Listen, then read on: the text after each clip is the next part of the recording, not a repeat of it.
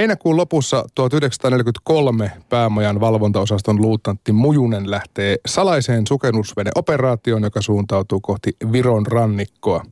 Aluksen päällikkönä on kapteenluutantti Ulf Larsson, legendaarinen harmaa susi ja matka on täynnä vaaroja. Tästä tilanteesta alkaa sarjakuvakirja Harmaa susi. Tervetuloa lähetykseen kirjailija Tapani Bakke ja sarjakuvataiteilija Aapo Kukko. Kiitos. Kiitoksia. Tämä päähenkilöhän on Tapani tuttu jo sun aiemmista kirjoista ja Väinö Mujusen tarinan piti olla taputeltu jo Punainen varjokirjan myötä, mutta miten tässä näin pääsi käymään, että 2016 meillä on tavallaan uutta Mujusta luettavan? Juu, tämä sukellusvenetarina syntyi alun perin novelliksi ja, ja mä tein siitä, siitä semmoisen lyhyen novellin. Meillä oli tämmöinen keikka-antologia Crime Timeilla ja tein siihen novellin tämän sukellusveneen jutun ja sitten mä satuin mainitsemaan tästä Facebookissa ja Aapo sitten ilmoitti, että hän voisi tehdä tässä sarjakuvan. Miten sulle Aapo tämä tarina, oliko se tuttu ennen tätä Facebook-päivitystä vai? No ei tainnut varsinaisesti tämä tarina olla, mutta näistä Tapsan dekkareista kyllä mujushahmo on tuttu, että, että sitten innostuin siksikin tästä sukellusveneaiheista novellista, koska sarjakuva Urani on lähtenyt siitä, että olen tehnyt kolme yli sivusta kirjaa, jotka käsittelee sukellusvenettä ja en voi väittää, että olisin aiheesta ammattilainen, mutta jotain siitä on jäänyt mieleen ja samaa aikakautta eli toisen maailmansodan vaaran vuosia veistellään, niin se sitten särähti sen kautta hyvin korvaan, että tähän pitää tarttua.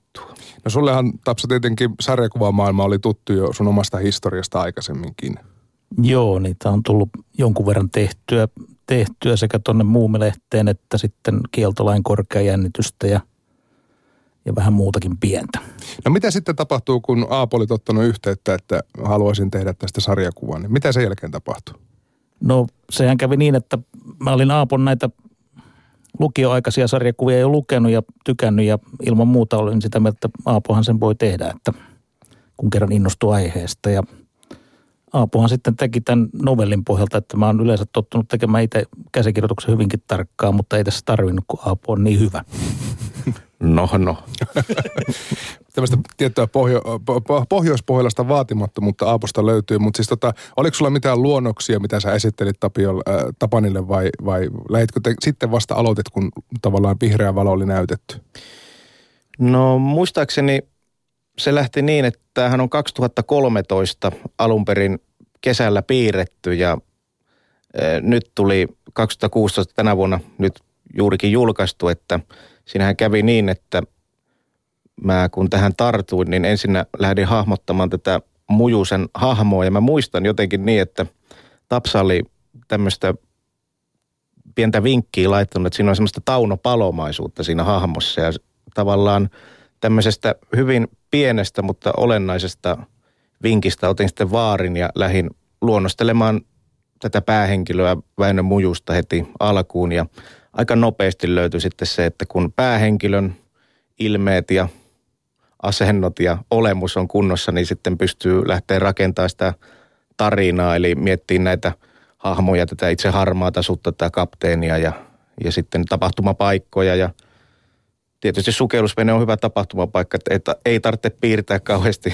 miljöitä, että siellä on sitä mittaria putkea ja tällaista suletun paikan tilaa, niin tavallaan siihen oli sitten helppo hypätä siihen tekstiin. Ja tietysti se, että kun käsikirjoitusteksti on vetävää ja huomaa, että se on, on tehnyt ammattikirjoittaja, joka kuvaa toiminnan ja henkilöiden tekemiset ja muut sillä lailla, että siihen on piirtäjä helppo tarttua, niin kyllä semmoiseen on mukava sitten piirteinä pompata mukaan.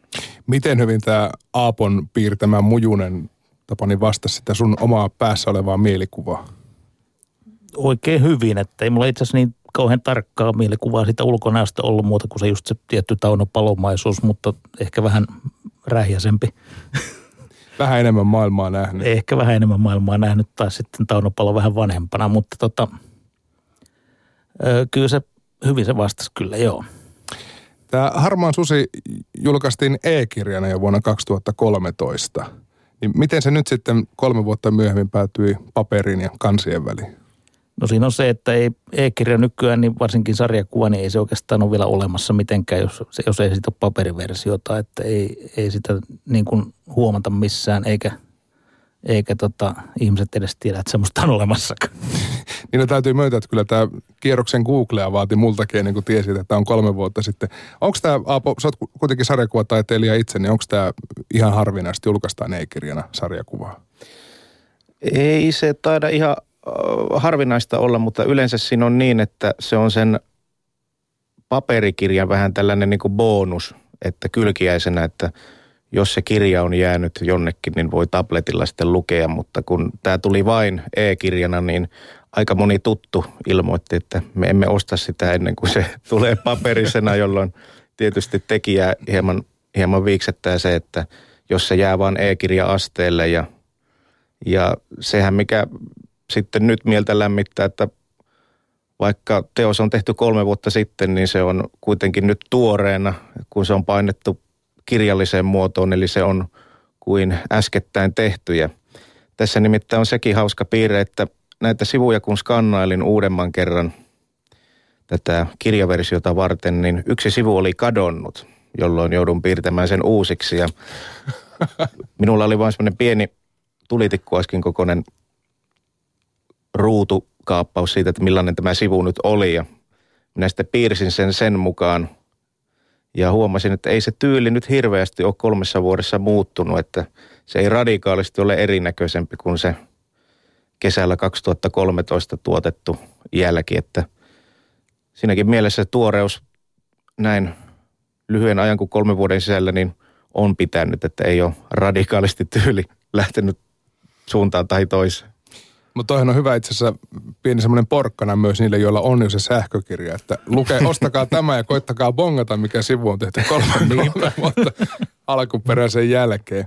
Sanoit Aapu, että Tapanin kirjallinen tuotos oli sulla jo a- aikaisemmin tuttua, niin missä vaiheessa tai mitä kautta oikeastaan päädyit Bakken kirjojen pariin? No se saattaa olla, että noiden sarjakuvien kautta, että mitä Tapsa on tehnyt Aapo Rasin kanssa ja ja sitten, Jari Rasi. Jari Rasi, anteeksi. anteeksi, joo. Alan kaimoittelemaan ihmisiä. Niin Jari kaikki, Rasin. Kaikki piirteet ei ole Joo. Se meinaa joskus unohtaa. Mutta ja, tosiaan Jari Rasin kanssa tehdyt jutut ja sitten myös se, että sinähän olet tapaani myös Jerry Kottoneita kirjoittanut ja niitäkin olen, olen tavaillut. Niitä on löytynyt vanhempien ja isovanhempien kätköistä.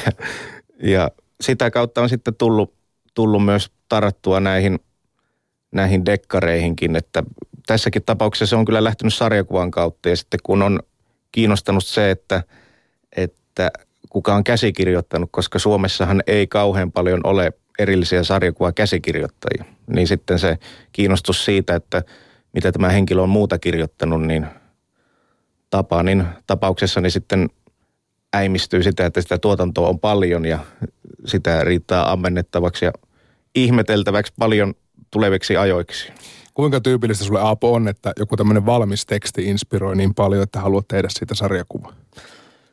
No se on kyllä aika paljon niin, että kun lukee esimerkiksi kaunokirjallisuutta, tuo suomalainen kaunokirjallisuus Veijo Meri, Pentti Haanpää, osasto on aika lähellä sydäntä niin kuin – lukee tämmöistä tekstiä, missä kuvataan tapahtumapaikkoja ja henkilöitä, niin hyvin helposti se rupeaa kuvana vyörymään päässä, että, että paljon, paljon kun lukee vaikkapa haanpään novelleita, niin tulee semmoinen mieleen, että pitää niin pysähtyä oikein ja ruveta sitten piirtämään ylös tai jotain, että miten sitä nyt kuvana toimisi, että, että se on toisaalta tosi hyvä, mutta se toisaalta vähän jurppi, kun joutuu keskeyttämään sen lukemisen, kun se rupeaa se, rupeaa se teksti laukkaan kuvana tuolla, tuolla mielessä, mutta se on toisaalta sitten ihan hyvä, että ainakin se pitää yllä myös tuota sarjakuvaan, omien sarjakuvien tekemistä, että pystyy – kun on itse kirjoittanut ylös jotain, niin sen hahmottamaan sitten kuviksi. No sulla on vihko koko ajan mukana, jos tulee mieleen jotain. Kyllä se pitää olla, että se on,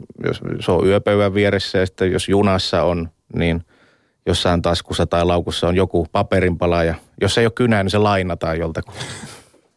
Sä oot Tapani Bakke kertonut, että Ylijetsevä Väinö Mujusella on oikeastaan kolme tosielämän esikuvaa. Niin keitä he ovat?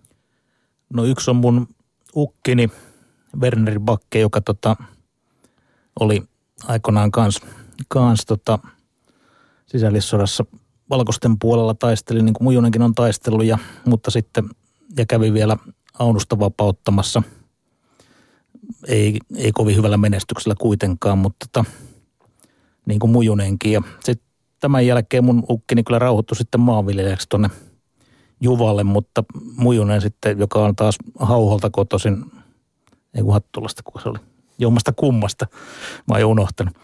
Mutta tota, Mujunen taas sitten on päätynyt poliisiksi, että, että tota, tämä alku, alku lähtökohta on kuitenkin mun ukistani. Sitten yksi esikuva oli Meg Ree, toi Simenonin komissaario.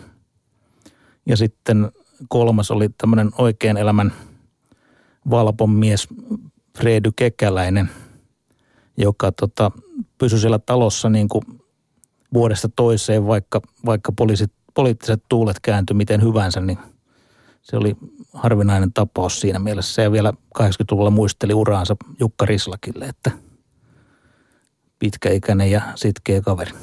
Mitä Meikreeltä tuli muuten tähän hahmoon?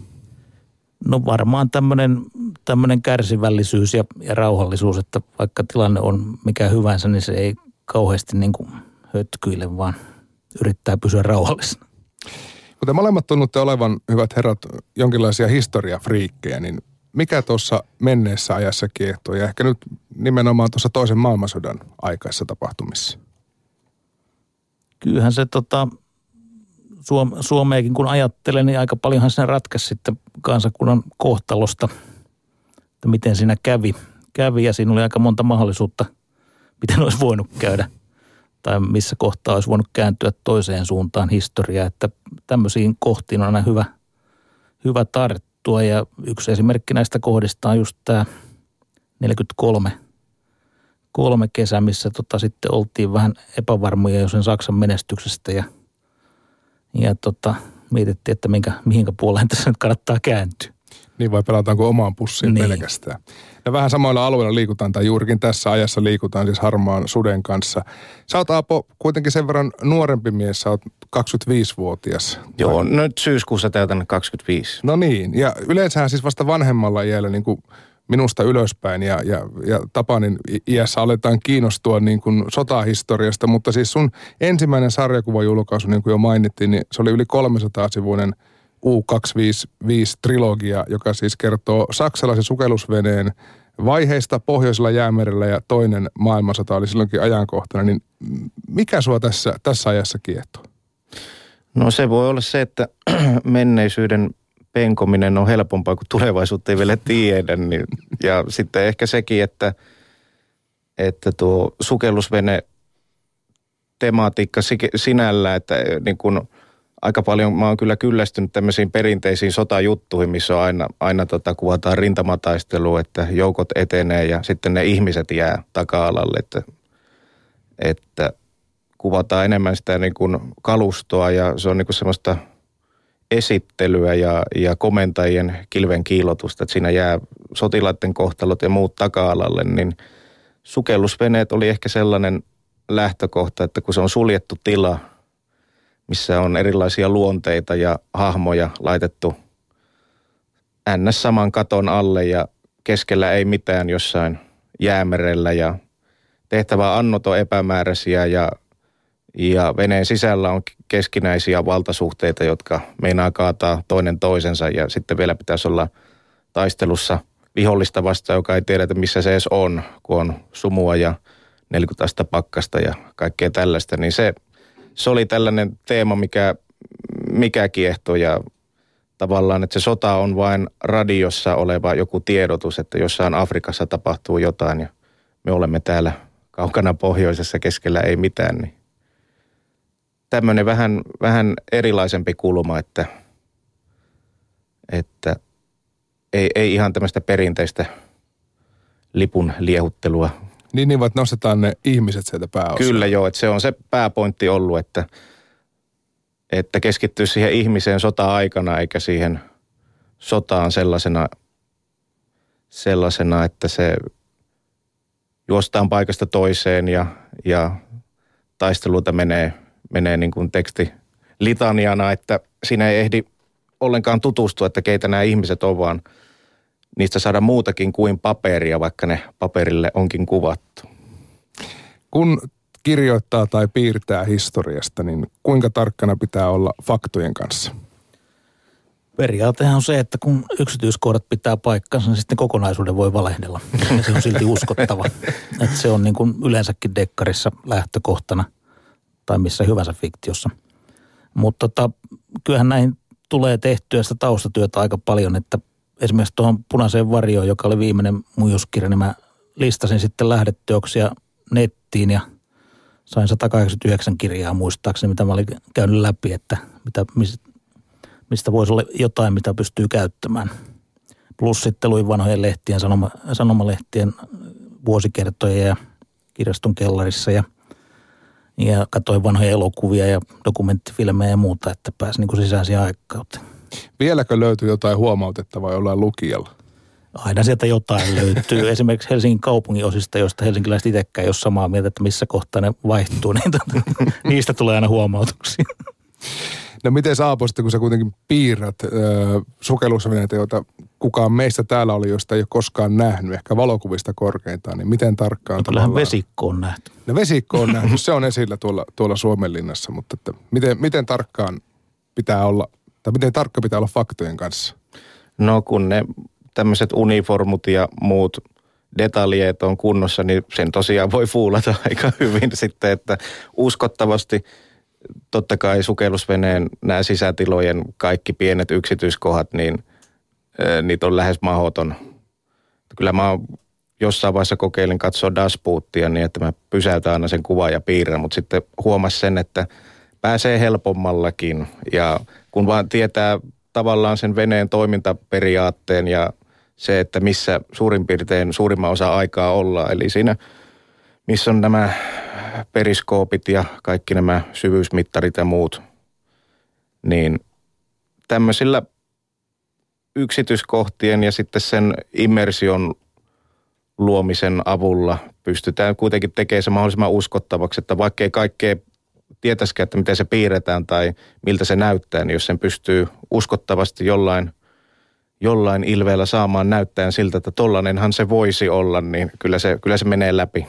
Mutta ihan hyvä, että Das Bottia niin tarkasti kattonut, koska mä oon käynyt siellä studiolla, missä se on kuvattu ja siellä on se interiöri on edelleen esillä. Ja siellä opas sanoi, että ei niillä lavastajillakaan ollut mitään tietoa, että miltä se näytti. Et sinne on laitettu semmoisia vanhoja vesijohtoputkia ja hanoja ja mittareita, jotain vanhoja Vemarin osia aika summittain. Ah, tää huojentaa. Tuurilla ne elokuvankin sukellusveneet sisustetaan. Miten sä Aapo kuvailisit sun, sun omaa piirrostyyliäsi? Se on, koostuu kahdesta sävystä, mustasta ja valkeasta, mutta tuota, se on aika lailla paljon velkaa tuommoiselle italialaisellekin sarjakuvalle Ken Parkerille, Tex Willerille ja sitten Hugo Pratin Kortto Malteselle, että – että käyttää vahvoja kontrasteja mustaa ja valkoista. Ja tietysti sitten mustavalkoiset vanhat elokuvat on sellaisia, mitkä kiinnittää huomiota, että vaikkapa Film Noirien tämä sävymaailma, missä esimerkiksi kasvoja valaistaan, niin kyllähän se on jäänyt tuohon niin kuin alitajunta ja sitten kun rupeaa piirtää jotain kohtauksia, missä on kasvoja, niin koittaa ajatella, että se lamppu nyt tulee täältä ja dramaattinen varjo tulee että siihen kuvitukseen tulee semmoista vanhojen elokuvien tunnelmaa. Ja siihen, siihen oikeastaan, että vaikka jälki on mustavalkoista, niin sitten tarinoista, mitä, missä on mukana ja mitä itse kirjoittaa tai on, on kuvittamassa toisen tekstiä, niin niissä kuitenkin hahmot ovat kaikkia muuta kuin mustavalkoisia. Että siinä on, on enempi sitten harmaan sävyjä näissä kerronnallisissa – tekstuaalisissa piirteissä. Onko se koskaan harkinnut tekevästä tai tehnyt väritettyä sarjakuvaa? Kyllä mä oon akvarelleilla koittanut ja Se vaatisi vaan, että pitäisi olla ehkä isompi koko kuin A4 tai A3. Ja totta kai tietokone olisi yksi, yksi väline, että tässäkin harmaassa sudessa kansi on kyllä koneella väritetty, mutta ehkä se voisi tehdä niin, että jollain yhdellä tai kahdella sävyllä tuommoisen mustavalkokuvaan, että vaikka tumman sinistä tai sitten oranssia tai punaista sävyä tai vaikka vain yhdellä sävyllä, että sitä käytetään aina, aina tuota tehokeinona ja sitähän sanotaan monesti, että jos on muutama väri, niin se on värikäs. Jos on kauheasti värejä, niin se on aika räikeä. Että pitäisi löytää semmoiset sävyyhdistelmät pari, jotka sitten toimisi siinä itse sarjakuvassa. Ainakin semmoinen sellä lailla väritetty sarjakuva, niin se miellyttäisi ainakin omaa silmää. Mutta tämä nykyinen tyyli Tapani taitaa aika hyvin sopia tähän mujusen maailmaan ja aikakauteen. Joo, se istuu sinne oikein mainiosti, kyllä. Sä mainittiin jo film noiria, on olemassa myös semmoinen tyylilä kuin finne noir, eli suomalainen tämmöinen rikoskirjallisuus. Niin miten isosta kirjallisuuden tai taiteen alasta Tapani puhutaan? Ja finnuarissa. Niin. Tota, kyllähän meitä nyt aika paljon on kuitenkin Suomessakin. Se on ehkä, ehkä tämmöinen joku, jos nyt ajatellaan tätä Nordic Nuoria, mitä on, on mainostettu paljon, niin tota, semmoinen vähän karumpi alalaji siinä, että, että tota, vähemmän ajellaan kallilla autoilla ja mennään sitten enempi sillä – semmoisella sivu- ja valintatalonlinjalla. Ei niinkään Stockmanille välttämättä. Ei, Ei Stokka herkkuu välttämättä. Ää, mä vielä Aapo kiinnostaa että sun sarjakuva historiasta, koska kuinka nuoresta iästä asti ollut ää, siis tässä sotatematiikassa ja sukellusveneissä ja muissa. Niin mitkä oli niitä ihan ensimmäisiä sarjakuvia, joita silloin lapsena tai nuorena selailit? No sehän on tietysti kaikkein klassisin on tämä Aku Ankka, mutta toisaalta se on lähtenyt myös siitä, että ennen kuin on tekstiä ymmärtänyt, niin on jotenkin kuvaa kiinnostanut enemmän. Ja tämmöisiä muistikuvia, että niin kuin Tintte ja Asterix, että niitä kuvat jäi mieleen ja sitten tämä niin kuin teksti vasta myöhemmin. Ja lapsena oli, oli tota, varmaan joskus neljä-viisivuotiaana mulla oli tämmöinen sarja kuin Markka Kadoksissa, mikä oli kauheasti meni paperi, koska se yksi A4 oli yksi ruutu. Ja se oli sanaton sarjakuva. Että se, se vaan alkoi jo sillä, että oli tämmöinen epämääräisen näköinen hahmo, jolta Markka katosi, että se, mihin se Markka menee. Että siinä oli yhdisty ehkä tämmöinen Tomi ja Jerry-estetiikka siihen, että on nähnyt paljon kuvia ja kaikkia niin näkemänsä jo ymmärtänyt, mutta että voisiko tähän niin käyttää tällaista ja tällaista ja – koitti kopioida jotain ruutuja ja vertailla tähän omaan tyyliin, että miksi nämä piirtää näin hyvin ja mä en osaa tätä, mutta sitten, sitten löysi sellaisen asian kuin harjoittelu, että se voisi auttaa. Ja pikkuhiljaa sitten koulujen ruutuvihoista siirtyi siihen, että näitähän voisi tehdä paremmallekin paperille, että, että kun tämän ruutuvihkon skannaa, niin se tulee ne ikävät ruudut sinne, että se, se ei näytä kauhean edustavalta, että – mutta tuollaisen erehdyksen ja tyrimisen kautta tota, on lähtenyt se, että oman tyylin ja tällaisen kerronnallisen asia hakeminen, että on, jot, on jotain mitä sanoa ja taito sanoa se. Mutta sä oot siis täysin itse oppinut. Kyllä joo. Sehän on se Erno Paasilinna lause, että tota, ainoita oppineita ovat itse, itse oppineet. Ja kyllähän se sellainen itse opiskelu ainakin on, on ollut siinä mielessä hyvä, että – siinä on sitten pystyy katsoa, että mikä kiinnostaa ja mikä ei. Että jos olisi pakotettu, että nyt sun pitää pakko piirtää sarjakuvia, niin ehkä ei olisi sellaista.